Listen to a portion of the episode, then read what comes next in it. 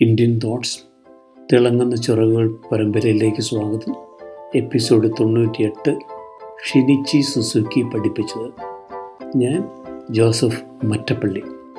നമ്മുടെ സമൂഹത്തിൽ നേരെന്ന് വ്യാഖ്യാനിക്കപ്പെടുന്ന ധാരാളം പ്രവർത്തികളുണ്ട്. കേട്ടിരുന്നാൽ ഉറങ്ങിപ്പോവുകയേയുള്ളൂ ഒരിക്കലൊരമ്മ സ്വന്തം മകന് കിഡ്നി സംഭാവന ചെയ്യാൻ തീരുമാനിച്ചു. അപ്പൻ മരിച്ചിട്ട് ഏറെക്കാലമായിരുന്നു. വസ്തുവകകളെല്ലാം മക്കൾക്ക് തുല്യമായി പറഞ്ഞു വെച്ച് വിൽപത്രവും ഈ അമ്മ തയ്യാറാക്കി വെച്ചിരുന്നു. അത് കഴിഞ്ഞപ്പോഴാണ് ഒരു മകന് കിഡ്നിയുടെ തകരാറ് വന്നത്. ഒരു മടിയും കൂടാതെ അമ്മ തന്റെ കിഡ്നി കൊടുക്കാമെന്ന് സമ്മതിക്കുകയും ചെയ്തു.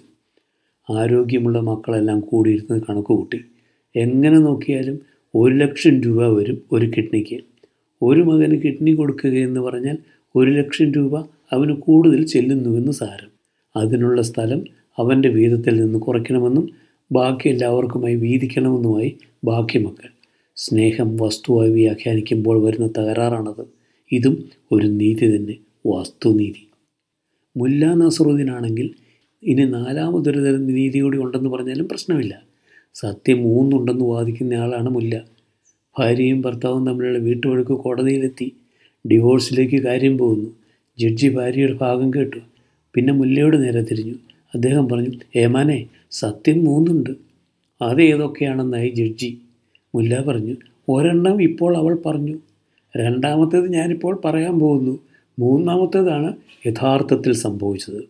ഇത്തരം വഴക്കുകളും വക്കാണങ്ങളും ഒക്കെ ഉണ്ടാകുന്നത് എന്തുകൊണ്ടാണെന്ന് മനസ്സിലാക്കാൻ ഞാനൊരു ജപ്പാൻ കഥ പറയാം.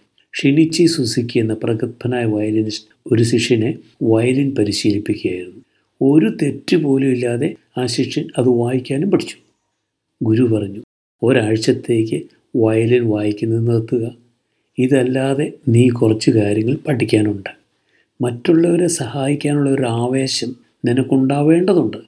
തുടക്കമെന്ന നിലയിൽ മറ്റുള്ളവരെ സഹായിക്കാനുള്ള എല്ലാ അവസരങ്ങളും ഉപയോഗിച്ച് തുടങ്ങുക. അടുത്ത ഒരാഴ്ചത്തേക്കുള്ള നിന്റെ ഗ്രഹപാഠം ഇതായിരിക്കും. ഷിനിച്ചി സുസുക്കി വെറും ഒരു സംഗീതജ്ഞനായിരുന്നില്ല. തത്വചിന്തകനും ദാർശനികനും കൂടിയായിരുന്നു. അനേകം പ്രഭാഷണങ്ങൾ അന്തർദേശീയ വേദികളിൽ അദ്ദേഹം ചെയ്തിട്ടുമുണ്ട്. അദ്ദേഹം സ്ഥാപിച്ചതാണ് international Suzuki method of music education പലപ്പോഴും സമുദായത്തിനുള്ളിലും സമുദായങ്ങളും വർഗങ്ങളും വിഭാഗങ്ങളും തമ്മിലും വ്യക്തികളുടെ ഇടയിലുമൊക്കെ നിലനിൽക്കുന്ന സത്യവും നീതിയുമൊക്കെ ദൈവീകമായിരിക്കണമെങ്കിൽ ഒരു പണി ചെയ്താൽ മതിയാവും.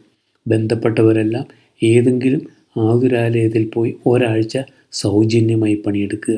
ഇനി അത് പറ്റില്ലെങ്കിൽ അറിയാവുന്ന ഓരോരുത്തരുടെയും ആവശ്യങ്ങൾ സാധിക്കുന്നുവെന്ന് സങ്കല്പിച്ച് അവർക്ക് ലഭിച്ച അനുഗ്രഹങ്ങൾക്ക് ദൈവത്തിന് നന്ദി പറഞ്ഞുകൊണ്ടിരിക്കുക. പ്രകൃതിയുമായുള്ള നമ്മുടെ ബന്ധം അറ്റുപോകുമ്പോഴാണ് നീതിബോധത്തിനും സത്യബോധത്തിനുമൊക്കെ ക്ഷയം സംഭവിക്കുക. അപ്പോൾ പൂർണത എന്നത് അസംഭവ്യവുമാകും. നന്ദി വീണ്ടും കാണാം.